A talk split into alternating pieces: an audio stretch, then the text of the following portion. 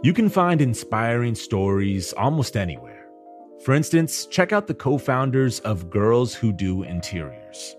This Miami based design company was started by three friends when they were still in school.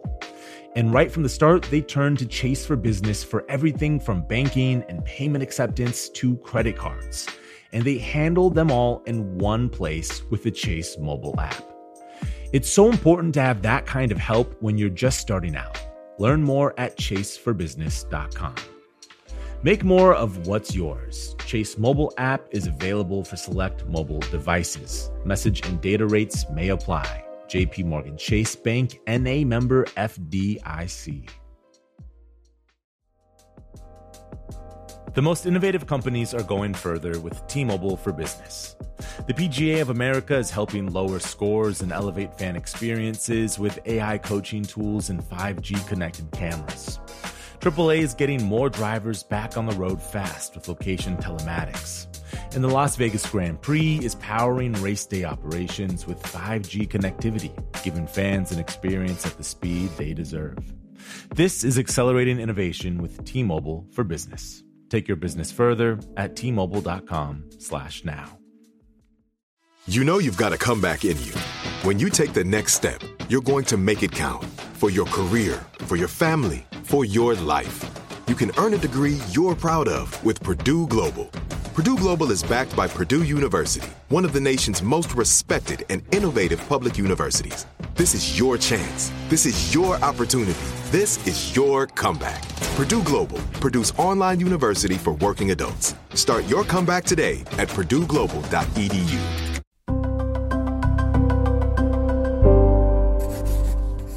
Pushkin.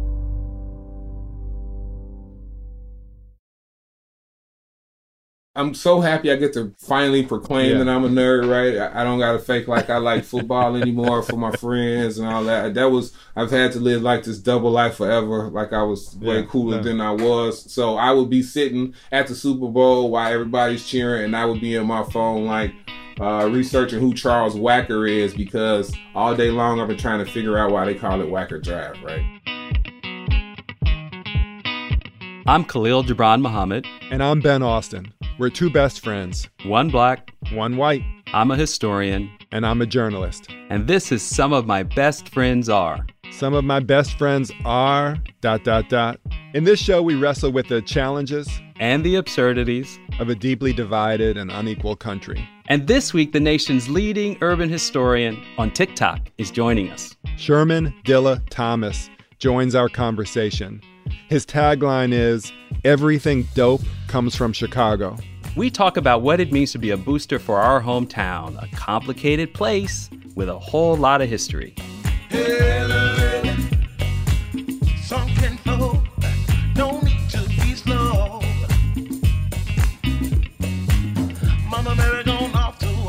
I am really excited this week about the conversation we're going to have with Sherman Dilla Thomas. Yep. I mean, Yep. yeah, you and I are constantly talking about this balance between like like stories of tragedy and challenge and also like how do we celebrate the good things that are happening. Yeah, yeah, this is so central to, to everything we do and like even even probably how we live of like, you know, delving into the really complicated histories of place. Yeah, I have to live with having written a book, Condemnation of Blackness, which people are like, "Oh, that sounds that sounds really positive." It's not the celebration of blackness, but in many ways, like you need both, right?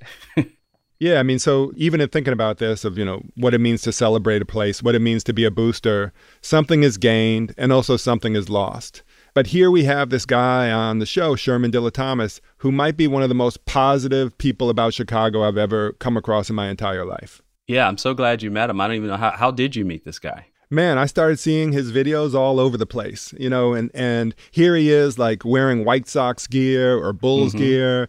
He he's like holding his microphone to to his mouth and he is just like spitting knowledge about Chicago, like the first black NFL quarterback, Hall of Famer coming from Chicago. Did I get that right? Yeah, Fritz Pollard. Fritz Pollard, you know, and he actually reached out to me because he did an episode about Cabrini Green, and I wrote this book, High Risers, about Cabrini Green. And so we met that way. And, you know, he did this whole episode about public housing in Chicago. Yeah. And just like I was seeing these and learning so much from them, and then they they blew up. They're all over the place. they're viral. I mean, he has reportedly over 4 million views counting just from last year. I mean, who knows how many more now.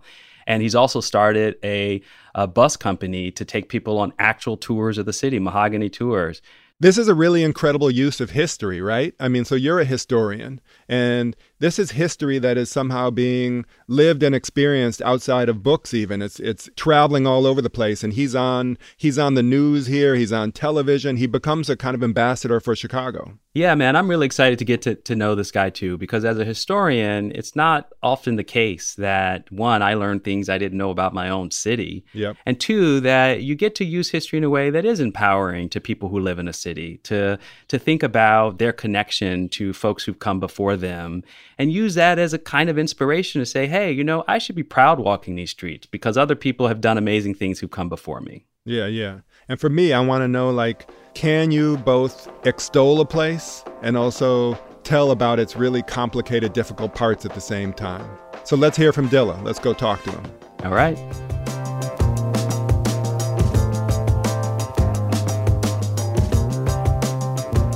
sherman dilla thomas welcome to some of my best friends are Yes. Thank you, thank you, brother Ben, for having me, brother Muhammad. I'm truly honored to be here. Oh man, man. I mean, you we're Chicagoans and we're Southsiders, and you are Chicago's favorite urban historian. That's right. the man, the myth, thank the you. legend. We are super excited about this. And, and this is the first time in the history of some of my best friends are we have both been referred to as brother. I mean, I'm used to uh-huh. brother Muhammad. I mean, that you know, that kind of goes with the territory, but we didn't get a twofer until now. We're so excited to talk with you. You are the TikTok history lessons king. it's amazing what you're doing. Before we get to that though, you go by the name Dilla, right? What's that about? My my mother was calling me Sherm Dealer, like D E A L E R. Got it. She used to say that I reminded her of the used car dealers on Western Okay. Avenue. I could, I right? I could those. get her to Yep. buy any any junk ever. and we we all knew better. Western Avenue is a street in Chicago where as soon as you get fifteen hundred dollars as a kid, you go there to buy your used car, and it's, it's gonna break as soon as you get home. Everybody's car does, but we do it anyway.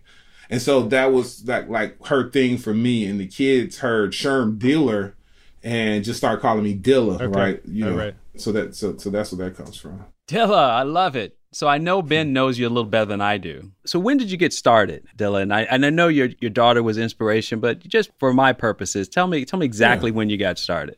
I got started right about November of 2020.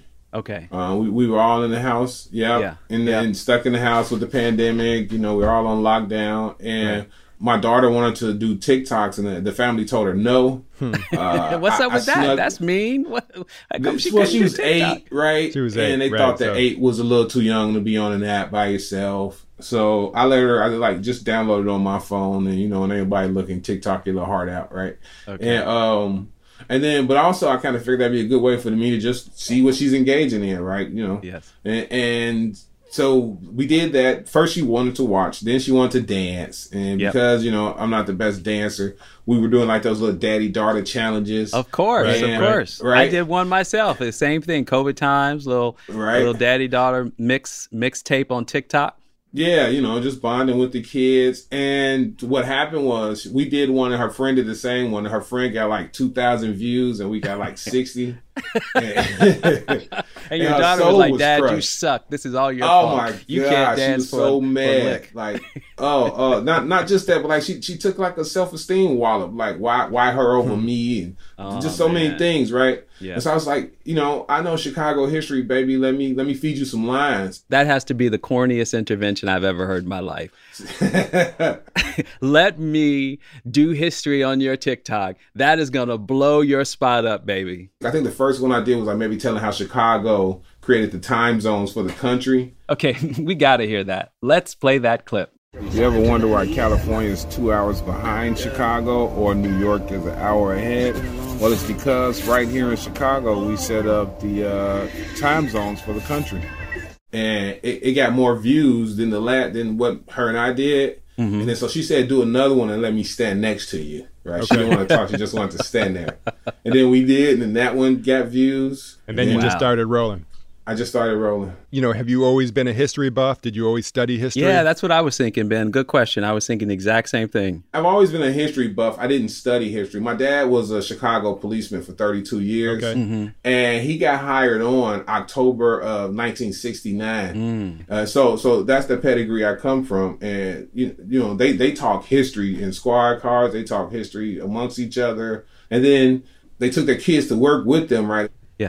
Can I ask you one question though, Dilla, about about your dad and going and going to, to work with him? Because I never really thought about a kid going to work with their father, who's a police officer.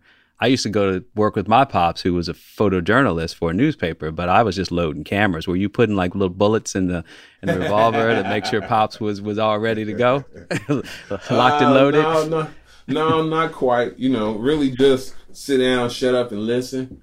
Um, just a lot of that. Was was Yeah. this security detail? Because I know part of what it's in your bio is pretty spectacular. Just that your father actually uh, worked as security detail with Harold Washington, right?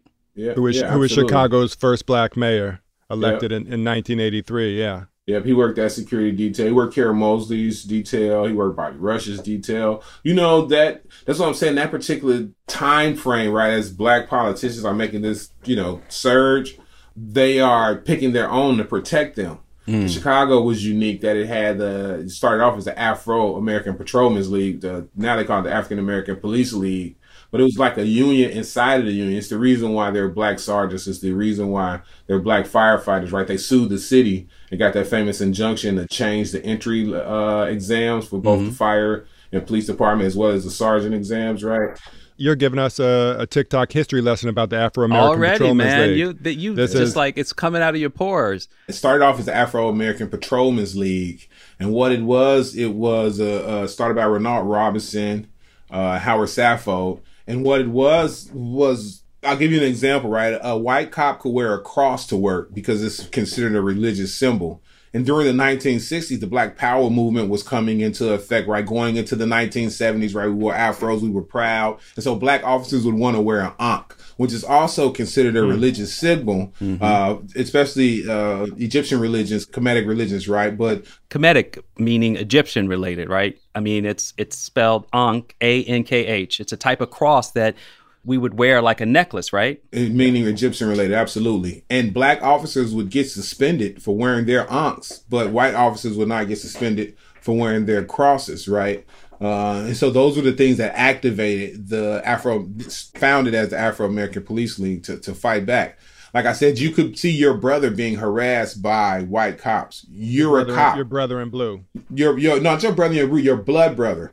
And so um you could see your Ben, you can see your brother getting harassed, your black dude, you see your brother getting harassed by cops. You pull up, hey guys, I'm a cop, show your badge, right? That cop would get suspended all the time for interfering with police issues, right? The black cop who was interceding Yeah. on behalf of somebody being harassed by a white cop All the the, time. So up that's what started it. That's what that league was founded for. Yeah, it's an amazing. I mean, even telling that story because Yeah. you're celebrating this organization and the leaders and even the work that your father did working in it. And the very reason for its founding is that cops needed to fight racism and oppression and corruption within their own ranks. I wanted to just say, just as a matter of like political history, you mentioned Senator Carol Mosley Braun, who mm-hmm. is the first black female senator in the history of the nation. And she's only the second black senator at any point after the Reconstruction period. And here's a clip of Carol Mosley Braun from her 1992 run for senator. all over the state, the feeling about this candidacy is electric. And it's electric precisely because people know that we make that this is a watershed election and that it's time for a change. It's time for a change in Illinois. It's time for a change in this country. I say that to say that like that's a really big political moment for you to be like as a kid on the lap of your father who's directly connected to these people. That that for my purposes that makes you an eyewitness to history. I, I rock your your your uh, educational brain even more, right? I think the reason why they let me stay in the room because when she was making, I remember it like it was yesterday. We were at uh, Sherman Park. This was like July. She was doing that one of those vote for me south side. campaign things, right? Yeah. Yeah. On the south side, yes, sir.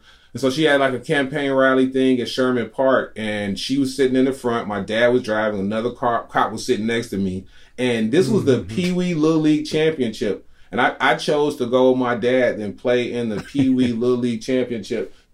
But I, I remember the conversation. She said, you know, they were like, "Can you believe you you getting ready to be the first woman ever, first black woman ever U.S. senator?" And then the same thing you said, they mentioned Reconstruction, and then she said, "Well, that's the That's Chicago right. thing, baby, That's because right. Oscar DePriest That's was the right. first to go to Congress uh, since Reconstruction too, right?" And I'm you know 10, 11 or something like that, but I couldn't wait to use it the next time I was around my dad. So you you had that right? hunger to tell other people. Yeah, so that's Yeah, that's a time. really strong impression, both in terms of like seeing this person who you know is larger than life uh, in terms of her political achievements, and at the same time, like getting these history lessons from this same person. That's pretty incredible. I don't think I right now I'm probably like that is dope as hell, right? You're like, just- you're like, ah, it's yeah, like- I didn't have all those thoughts then. that was I, I promise I did not. It, and even most recently, right? Like the, the I just wanted to be around my pops. Oh, got it. You know, that was that was uh because he was a cop. He wasn't really home a lot, especially young ages. You know, I don't remember him at all. Six, seven, eight years old. I remember one time he got shot, and I celebrated because I was like, he for sure finna be Wow, home that's for a hell couple of a weeks. way to get get some some quality time. Man, he went back to work the next day. He got he got shot in his hand, and they wrapped, sold it up, whatever. And he went back the next. I was so pissed off at him. It, it must not have been his shooting hand though. right. That's hilarious. Okay, so we're going to take a quick break. When we come back, we'll dig into more Chicago history stories from Dilla.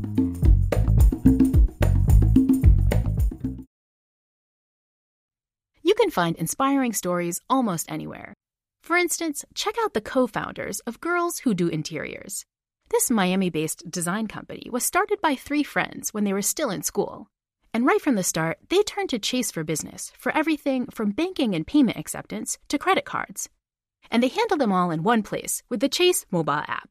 It's so important to have that kind of help when you're just starting out. Learn more at chaseforbusiness.com. Make more of what's yours. Chase mobile app is available for select mobile devices. Message and data rates may apply. JP Morgan Chase Bank, NA member FDIC. The most innovative companies are going further with T-Mobile for Business. The PGA of America is helping lower scores and elevate fan experiences with AI coaching tools and 5G connected cameras. AAA is getting more drivers back on the road fast with location telematics.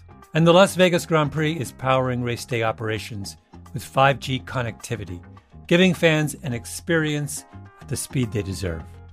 This is accelerating innovation with T-Mobile for Business. Take your business further at t-mobile.com/now.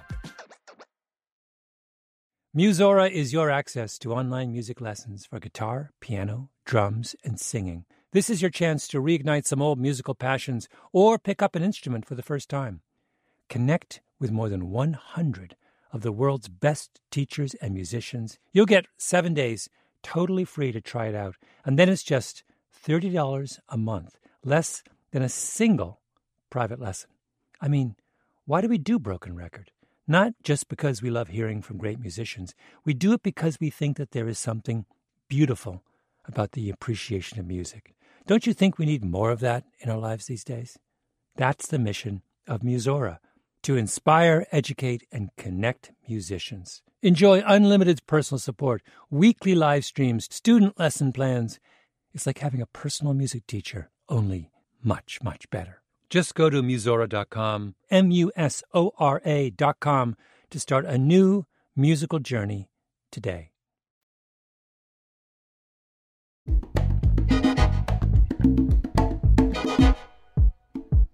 All right, we are back talking to Sherman Dilla Thomas, the Chicago booster and oral historian.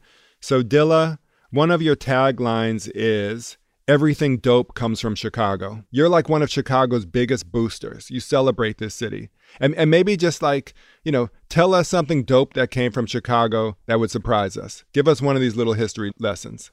Uh, the fireman's pole, I think, surprises most people. The fireman's pole, like its use as sliding down the pole comes from Yep. Chicago. It's about 1874 ish, 1875. And coming out of Reconstruction, Chicago has created an all black fire engine. It's Engine 21. Wow. They're led by a white captain, but it's, you know, 12, 14 brothers that fight fires in black, and this growing black neighborhoods, right? That Chicago is starting to have.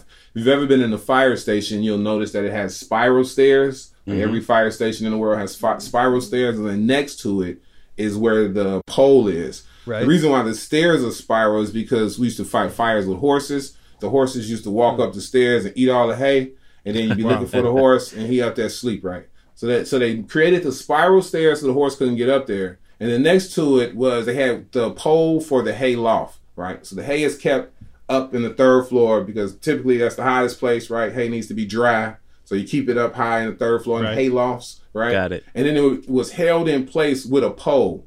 And then because we lazy humans, right, when the horse needed hay, Hmm. you kick the pole out the way and hay drops down. That way you ain't got to go all the way up to the third floor. So it wasn't for for firemen sliding down it. Not at all. It was just to let the. But you know who we don't talk about enough in Chicago is the captain that like decided. His name is Captain uh, Cooley Duan. He was the hero of the Chicago fire in 1871. And when he seen the black guy slide down that that hay pole, he's the guy that was like, "Yo, that's genius. Go ahead and sand it so y'all don't get splinters." And this is how we will respond from here on out. So, Dill, I'm listening to you, and like, you know, Khalil and I are both, you know, we both write books, we both do tons of research, we both write about Chicago. Like, how do you get all this information? Like, how are you, what kind of research do you do? And also, like, damn, man, like, you got this all off the dome. What's it, what's up? Like, you remember all this? Jay Z ruined my life, so let's start there. I remember that that famous interview he did where he was like, "I don't write," and they was like, "What?" And he was like, "You know, I just say my rhymes to myself over and over, and by the time I get back to the house, I don't need to write them down. Right? It, it becomes an exercise." I went to Eastern Illinois University, majored in English and African American Studies, and probably wrote three papers because I would always say, "Let me give it to you orally." Right. So when when people read, say like your book, High Risers, right? Like Uh oh. Oh man. Good. Look at Yeah. I, I, I jacked I jacked so much stuff out of that book, but then better than that, I immediately want to read the stuff that you source from, right? Right. You know, and th- those are the cheats that I think people people forget about, right? We want to run the Wikipedia and, and other online sources. A lot of that stuff ain't online, man. In that in that in that way, right? You got to like do do some digging. So, so you're just you're reading all the time and, and, and going to going to the library and picking up books. I mean, you're like just He's reading footnotes, man. That's more than just reading. That's footnotes. Yeah. Yeah. I'm so happy I get to finally proclaim that I'm a nerd, right? I I don't got to Yeah. fake like I like football anymore for my friends and all that. That was, I've had to live like this double life forever. Like I was way cooler than I was. So I would be no. sitting at the Super Bowl while everybody's cheering and I would be on my phone like, uh, researching who Charles Wacker is because all day long I've been trying to figure out why they call it Wacker Drive, right? So like researching is my pastime. You know what I mm-hmm. mean? like I, I allow an idea to formulate or I fixate on something and then, you know, I'm researching on that thing and then out of that you get so many, you know, breadcrumbs and, and those type of things. So that's just how I pass the time. You mentioned my book High Risers, which is about Cabrini Green, a public housing complex in, in Chicago, and and I think I wrote it for a lot of the re- reasons you're talking about. What you do is that this was a place that was demonized because of its its poverty and also violence, and you did a TikTok related to my book. Let's uh, press the TikTok machine and listen to it. Pretty impossible to discuss the history of Cabrini Green in 60 seconds. I'm going to give it a try. and that the stories there were much more complex and many many lives that needed to be you know and many stories that needed to be told that weren't being covered but you did do a tiktok about cabrini green and when you posted it and mentioned my book you said i owed you a hot dog yeah, right. I, I gotta believe. But one, I got the receipts because at least a dozen pe- people in. I didn't just post your book. I said buy this book. man that is great we got to hear that clip Despite it all, the residents of Cabrini Green had a great sense of community. Buy this book. I think the TikTok might with the first posting got like maybe hundred thirty thousand views. How much you paying for a commercial for hundred thirty thousand people? So i'll i'll get you a hot dog if you could if you could tell us what is the history of the chicago style hot dog You know, no one knows that. It's such a wives' tale sort of thing, right? The no ketchup. The best that I can find is that there are already so many ingredients on it that you don't you don't need the ketchup, right? I can tell you the origin of like Italian beef. I love telling that story. Bring it. Come on with that story. So, you know, two of the most iconic Chicago foods are the hot dog and then, of course, Italian beef because, you know, that deep dish pizza, mm, I'm not really into that. Italian beef comes from how we used to, uh, um, Italian grannies give us Italian beefs, right? The Italians were like the last arriving immigrants to Chicago at that mm-hmm. moment. And when they used to walk into the butcher, they was discriminated against. So, you know, if you're a Yankee Protestant, right, they would sell you the sirloin or the T-bone, but you were a darker complected Irish lady, I mean Italian lady, you, you had to buy the rump roast, right? That's what you they would sell to you. Uh, so that's like not the a tender. the chitlins of the cow. The chitlins of the cow, right? And that's not okay. a very tender cut of meat. Yeah, that's not a great yeah. advertisement for it's, Italian beef. It's, it's not at all, right? But this is what. But see, that's the beauty about Chicago. Out of discrimination comes amazing shit, right? Because she was discriminated in the butchers. What did she do? She was like, okay, I ain't gonna worry about it. I'm gonna put it in a slow cooker. And when my husband leaves out for work, I'll turn it on. And by the time he gets from work, I'll turn it off. And anything you cook for fucking eight hours is to be the most tender thing on good. earth, right? and what's the cheat? The cheat is the bread, and it don't take anything, especially if you're making homemade bread, right? Little flour, little dough, little whatever, right? You make amazing bread. She took that then eight hour cut roast, the rump rice, and thinly sliced it and fed her kids, saved a little bit for his lunch, right? And then every day, more and more people are like throw their lunch away and start asking bro for some of his sandwiches because they was really, really juicy and tender because they cooked mm-hmm. all day.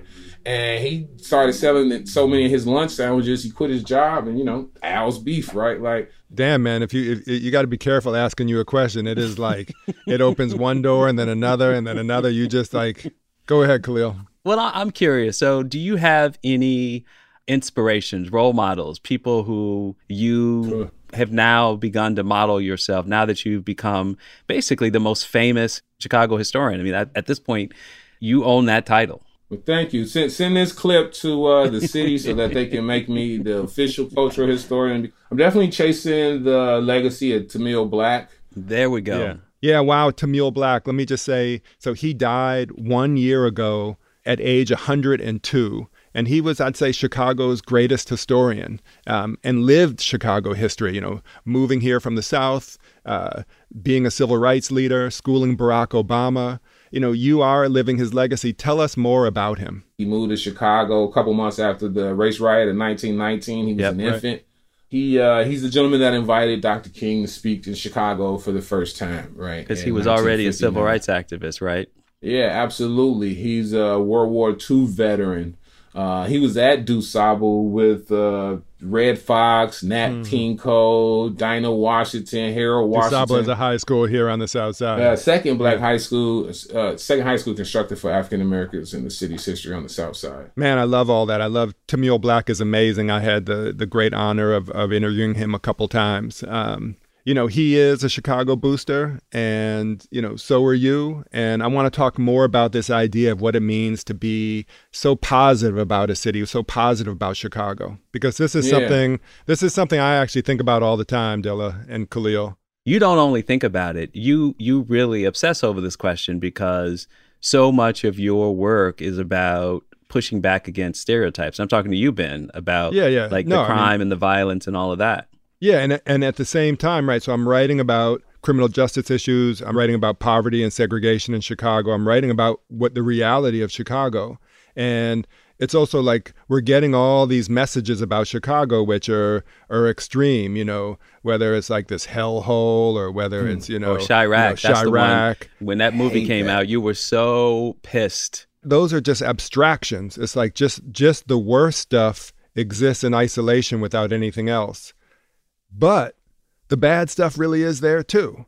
Like, and so, so the struggle is like to address these real issues because it's important to grapple with them, to wrestle with them, because otherwise we can't, we can't change them. How do we do both? The example I use when I get asked this particular type of question, I really feel like I'm preaching to the choir, especially talking to you, brother Ben, is like, my daughter has asthma. We probably on our way mm-hmm. to like go get a breathing treatment tomorrow. The way that her asthma is going today, mm-hmm. right? I'm so, sorry to hear that, man. Thank you, brother. So I understand wanting to deal with the symptoms that are in front of me right now, right? When she gets the coughing, she has a runny nose. I want to give her a halls. I want her to blow her nose. I want to get the dehumidifier in her room, right? But you know, if if that's all I ever do, each time she gets sick, she's gonna keep getting sick. Mm. Every now and again, I got to go in the basement and check the filters, right? I got to see what's Right. blowing through this house that's making her sick. Mm. Beyond that, right, I might have to get a plumber in because her room is by the bathroom to check the wet wall and see, right, if there's mold behind the walls that we can't see. What's my mm. long-winded point? When we talk about the people that got shot and the people that got killed, I'm I hate that they got killed. I hate that they got shot. I think that that needs attention, but like that's where the stat starts and stops, right? And we don't mention that the three people that got killed are involved in the um, STL versus O Block war that started because Rahm Emanuel closed 50 schools. And so three kids had to cross King Drive where formerly Right. those kids never crossed King Drive to go to school. Then one of them got, sh- you know what I mean? Like, Yep. spell that shit all the way out. Right? Right. And then talk about how it always, always, always goes back to some kind of systemic bullshit. Mm. You know what I'm We saying? usually call it stru- structural racism, but I like s- systemic bullshit better. Yeah. That is Yeah. from the here on out, Ben. Rest of the season is just systemic bullshit.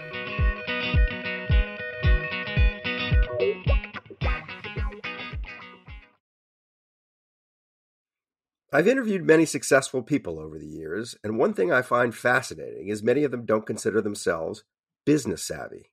Take the owners of Tight Knit Brewing. They turned to Chase for business for everything from banking and payment acceptance to credit cards, and do all of it in one place with the Chase mobile app. And that's helped these brew loving friends turn a passion into a business. Learn more at chaseforbusiness.com. Make more of what's yours.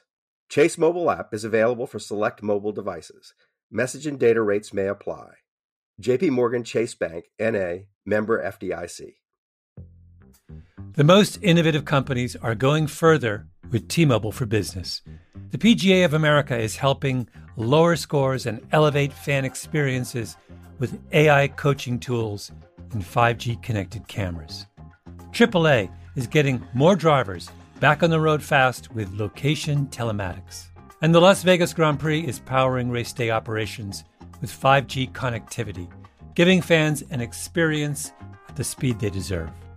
This is accelerating innovation with T-Mobile for Business. Take your business further at t-mobile.com/now. Musora is your access to online music lessons for guitar, piano, drums, and singing. This is your chance to reignite some old musical passions or pick up an instrument for the first time. Connect with more than 100 of the world's best teachers and musicians. You'll get 7 days totally free to try it out, and then it's just $30 a month, less than a single private lesson. I mean, why do we do Broken Record? Not just because we love hearing from great musicians. We do it because we think that there is something beautiful about the appreciation of music. Don't you think we need more of that in our lives these days? That's the mission of Musora to inspire, educate, and connect musicians. Enjoy unlimited personal support, weekly live streams, student lesson plans. It's like having a personal music teacher, only much, much better. Just go to Musora.com, M U S O R A.com, to start a new musical journey today.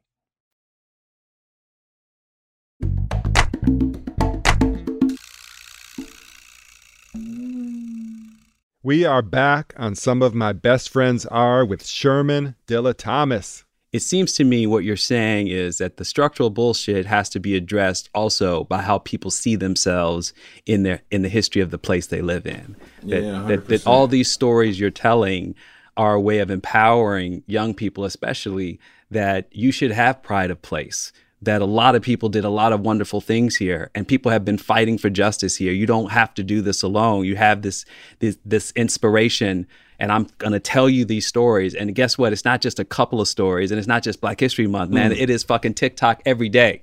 I get that right. Every day. You know, they, they go, it's kids that go to Irvin Mollison Elementary, which is on 45th and King Drive on the south side of Chicago. Whenever I come across a kid that go to Mollison, I ask them, who is Irvin Mollison? They can never tell me. But then I say, have you ever read A Raisin in the Sun? All right, and they say, "Oh yeah, right, with Lorraine Hansberry." Okay, well, it was Earl Dickerson and Irvin Mollison that were his lawyers that took that case to the Supreme Court that opened up Woodlawn, right? That it allowed for well, that eventually Emmett Till's mom and everybody else starts to move into into Woodlawn. It's because of Irvin Mollison and Earl B. Dickerson. Wow, there's so much history you've packed in there. I mean, this is why you're so amazing. You know, everyone, including my own kids, have read Lorraine Hansberry's classic work, A Raisin in the Sun. And if people haven't read it, they might have seen the movie starring Sidney Poitier. And to know that the people who were responsible for helping that black family, her black family, move into Woodlawn and to help ultimately to bring down restrictive covenants, one of the main ways in which black people were segregated all across the, the, the country, including places like Chicago. That's a lot of important history you're talking about, man. Why aren't the people that go? You should, as soon as you walk into Irvin Mollison, it should be a sign. You should have to read it every day to graduate kindergarten, and then you should have to recite it by heart to graduate out of eighth grade, right? And then, then you know what I mean. But Yeah, and it's and it's kind of crazy and insane that kids who go to Mollison Elementary don't know that history, don't know the story of that civil rights struggle. That's their history. And so your your TikToks are, are both addressing things that we should feel pride in, and but they're they are addressing these systemic bullshit problems. yeah, for sure.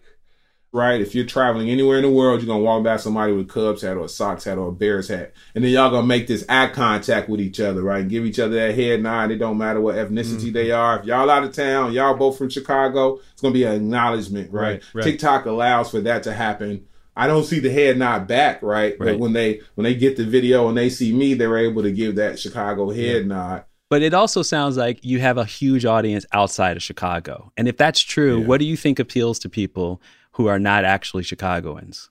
Uh, I think they the truth, right? You, there, you there's a natural Chicago curiosity, L.A. curiosity, New York curiosity, and hearing bullcrap sometimes sounds like bullcrap, and so And when you mean bullcrap of like vilifying the city, of saying the city is Yeah, a war absolutely. zone, of saying that it's all like, did you if you go in there, you're going to get shot, like it's it's dangerous everywhere you go. Yep. absolutely. Well, last year, right, I announced that we won Best Big City for five years running by Condé Nast as Reader's Choice. It's a national platform, right? Yes. Chicagoans ain't sitting around filling out that survey, right? People coming to Chicago is filling out that survey. And it's true. We're, we're, we're an amazing city. I believe it was Northwestern that did a study that said it was like really, really telling too. Like 92% of all people who get shot in Chicago had a 95% probability of getting shot in Chicago based off of the lifestyle that they were living, right? Right. And so what that makes me want to talk about is the other uh, 2.5 million of us who are outside of that number who day by day don't get shot, right? Who the probability says we aren't going to get shot Yeah. because of the amazing things, but just the the culture and the sustainability of our city. Global warming is real. The same way that everybody's beating up on Chicago now in 50 years, they got we're going to be right back overcrowded just because of Lake Michigan. Yeah, yeah. You know, I'm I'm still struggling with this idea of what it means to be a booster for a place. And I actually follow you because it gives me it makes me feel good about my home. Hmm. And I'm hearing things I want to hear. And I'm also walking the streets on the south side and, you know, a car suddenly zooms up and the first thought that is in my head is like there's about to be a carjacking because there's actually hmm. been like two or three on the block, like not like imaginary stuff, real stuff. And when there's a shooting at the school two blocks from me where parents are pulling their kids out and I've got neighbors who want to move. Like it's not just the, the that 5% that got shot. It's also like all the residual effects of all this stuff which is real. As as you know and like What you're really talking about is fear. There's fear. a sense of like how do you even rationally deal with danger? I mean you were talking about your father being uh, on the chicago police department for 30 years and you obviously you saw a lot firsthand and you feel great pride in what he did. Like even personally how do you tell his story and celebrate what he did and also tell the story of abusive policing that's also part of the hmm. story of of chicago You just tell it, you hmm. know. It's it's gonna have a little bias in it because I'm a Chicagoan, right? Or my perspective is black, so maybe I'm slightly rooting for the black guy in the story a little more. well, what do you but mean I, by I that just like uh, the, I, I, I try to just have a very objective perspective about the stories that I'm telling, and, and I think because of the intersectionalities of my life, it makes it makes me uniquely able to do it right. You know, can you give an example Yeah, absolutely. I, there was nothing better for me than to just watch. I, he taught me how to tie a tie at four. And so uh, I would tie his ties when he put mm. his uniform on, and I would stand there and wait to hand it to him. So he just pull it around his neck, and just seeing him put that badge on, right? Seeing him put his gun in his holster, it gave me an. an he was a superhero to you. Your father was a superhero to you, and just not just he he made police superheroes to me, right? And then it could be hours later. I'm at the rink on 87th Street on the South Side with my friends, and the cop will say, "Hey, move," and I don't move fast enough, and I got a nine millimeter at my head, mm. right? It didn't even get enough time to register. You're asking me to walk away. Man, uh, that's crazy. So a cop put a gun to your head for what? And you're you're not saying a hypothetical. You're talking about oh, something oh, this, that this, actually this happened. Not, this is this is one thousand percent what happened to yeah. me. This yeah. is a thousand percent what happened to me. I, I, I was chilling. I just got my license. This is not a hypothetical, right? I, I, I like I did all the time. Handed him his tie to go to work and you know to have a great day, Dad, and, and still felt that pride that I had been feeling my whole life. And so both of those are true at the same time. At the same time, man. And yeah. it, it's it's those it's so many stories I come across them all the time I'm only emphasizing how incredible this brother's storytelling is. I mean, he is he is telling stories that people ought to know. This yeah, isn't yeah. just a Chicago story; these are national stories. That's the other thing about messaging, and then I, I think that's our problem as a city, right? Like, as, you know, the people who work in City Hall, right? Whoever does our advertising, our messaging stinks. It is the worst, right? so, one last question, Dilla. One last question for you. You're celebrating all these amazing Chicago things. Everything dope comes from Chicago so Khalil and I are from Chicago. Yeah, man. We want to be celebrated. That's right. Like, you know, when you do the TikTok about us, we're making history. A white guy and a black guy getting together. You know, we broke the color line of podcasts. You know, when you do the TikTok about us, t- what's the hook gonna be? Uh, let's see who I'm gonna compare you guys to. I think I will make the comparisons. Uh, you'll be Julius Rosenwald, right? Sears, the, the founder of Sears Roebuck Company? Uh, so he's the reason why you know what Sears and Roebuck Company is today. When he took over uh, as president, they were at about two hundred thousand a year, and when he left to pursue philanthropy, bam, totally, they were like at two hundred million a year, and this is nineteen twenties money. All right. So not the founder. He just he built, built the company into something. He built bigger. the company out. Right. Okay. He's also right. he he he created two thousand high schools in the South. John Lewis graduated from a Rosenwald school. It's a name to Google as soon as you hear this podcast right now. Julius Rosenwald. Uh, ben, yeah. that's a lot, man. So I, am I'm, I'm like, damn. Well, what's left? So, so that that that would be Ben, and then I think you, brother Muhammad, you'd be Carter G. Woodson, man. Okay. You know, uh, I love it. uh, grad grad school at University of Chicago, holding shop at the Wabash YMCA, which is on the South there Side, which is the birthplace of Black History Month. Uh, all all of the lectures, right? He he personally, you know, schooled so many people. He he mm-hmm. he he got Archibald Motley to to continue to paint, right? That's right. One he, of the uh, he, Renaissance painters he, he was he was in Chicago at such a pivotal time, uh, teaching organizational skills, and eventually, right, they found the Chicago Urban League. They get the Chicago branch of the NAACP, but it's a lot to do with people who were students of him while he was a student, right? You know, so that that that that that be you too. Got it. Got it.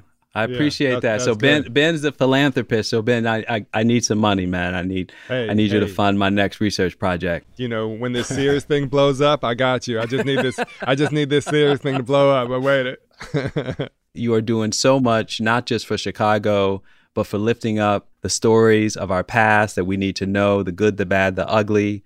You are reminding us that for some of us, we come from greatness, meaning that you know people have sacrificed on on our behalf to to yeah. to pave the way for others. And uh, I just so appreciate how much you are doing in that city and for your community, and especially for those beautiful daughters of yours. And listen, and you're also you're also showing a love for learning, which is infectious. Yep. And you know, we're feeling it, and I think uh, you know everyone else who is listening to you is as well. Yeah. Thank you. All right. Thank you very much. I was humbled when I got the request. I really, I really am. I appreciate both you guys and the work that you doing, the the legacy you both carries. Like I say, I uh, uh I still think Ben sorta owes me a hot dog. He sold at least ten books. I do. I, I definitely do now. Now, now after this show, I 100% owe you a hot dog. Thank you guys. Hey man, you're now one of our best friends. So I hope you'll you'll come Word. back and join us at some point again. All right, man. Thank you. Thank you.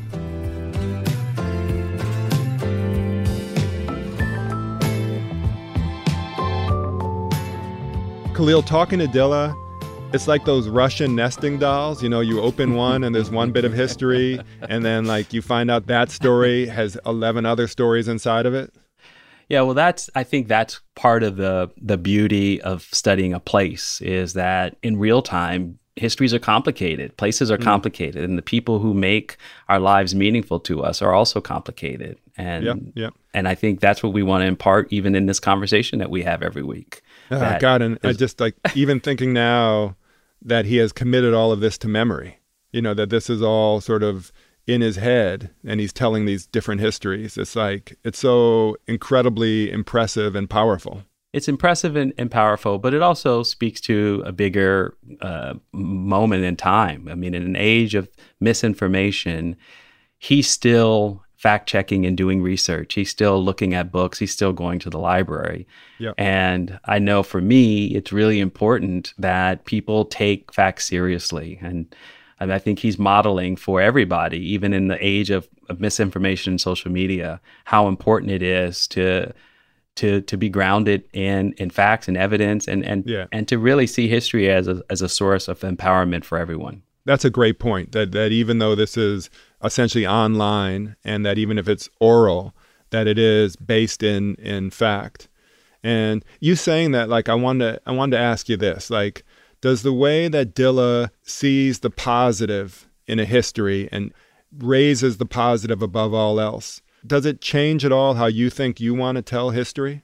No, um, it, it doesn't. Meaning that I don't see my histories as as negative. I see them as essential. And to Dilla's credit, I think some of the stories that he's telling on TikTok is also about the lives of people who have been killed in gang violence or random uh, bystander violence. And I think giving those people a history of their own personal lives, a biography, a story of who they are, is not necessarily an uplifting story, but it is a story that is important to give more dimension to the context of people's lives. Yeah, I mean, I think for me, I'm like that as well.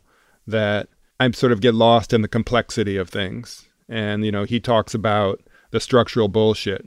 Uh, you know, Yeah, that was one of to, my favorite to, moments. To like tell those stories, but to also show that their effects are not the totality of experience. I almost come to the same point, but from the opposite side, you know, and meet him somewhere in the middle. Um, Yeah. I'm certainly like moved by him. Like I really, I really do listen to him because it makes me, it makes me feel better about my home. Yeah, and and look, not for nothing, the fact that he's telling these stories, which many of which are uncovered and unheard of or buried in a book somewhere. This is not just the story of how the first skyscraper in Chicago was built. That's important. He's adding so much more Hmm. context to a very complicated city, and we we all should be grateful for that. And I'm, I'm grateful that he is now going to include us in that history. So, uh, well, Khalil, love you. Yeah, man. I love you too, and I'm grateful for you. All right, I'm grateful for you.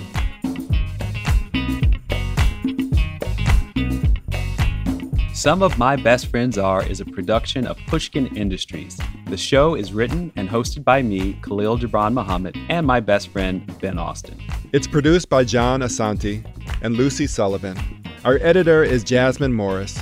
Our engineer is Amanda K. Wong. And our executive producer is Mia LaBelle. At Pushkin, thanks to Lital Molad, Julia Barton, Heather Fain, Carly Migliori, John Schnaars, Greta Cohn, and Jacob Weisberg. Our theme song, Little Lily, is by fellow Chicagoan, the brilliant Avery R. Young, from his album Tubman. You definitely want to check out his music at his website, averyRyoung.com. You can find Pushkin on all social platforms at Pushkin Pods, and you can sign up for our newsletter at pushkin.fm. To find more Pushkin podcasts, listen on the iHeartRadio app, Apple Podcasts, or wherever you like to listen. And if you like our show, please give us a five star rating and a review. And listen, even if you don't like it, give it a five star rating and a review. And please tell all of your best friends about it. Thank you. And listen, I, I also owe Dilla a hot dog, you know, for, for being on the show and just because I wanna I wanna tell him how much I appreciate him. And you know, in the same way that he shouted out my book, I wanna give him a shout out that everyone should go and follow him. You know, on Instagram, on Twitter, on TikTok. His handle is six figure underscore Dilla. That's six F I G G A underscore D I L L A. It's music even to say six figure Dilla.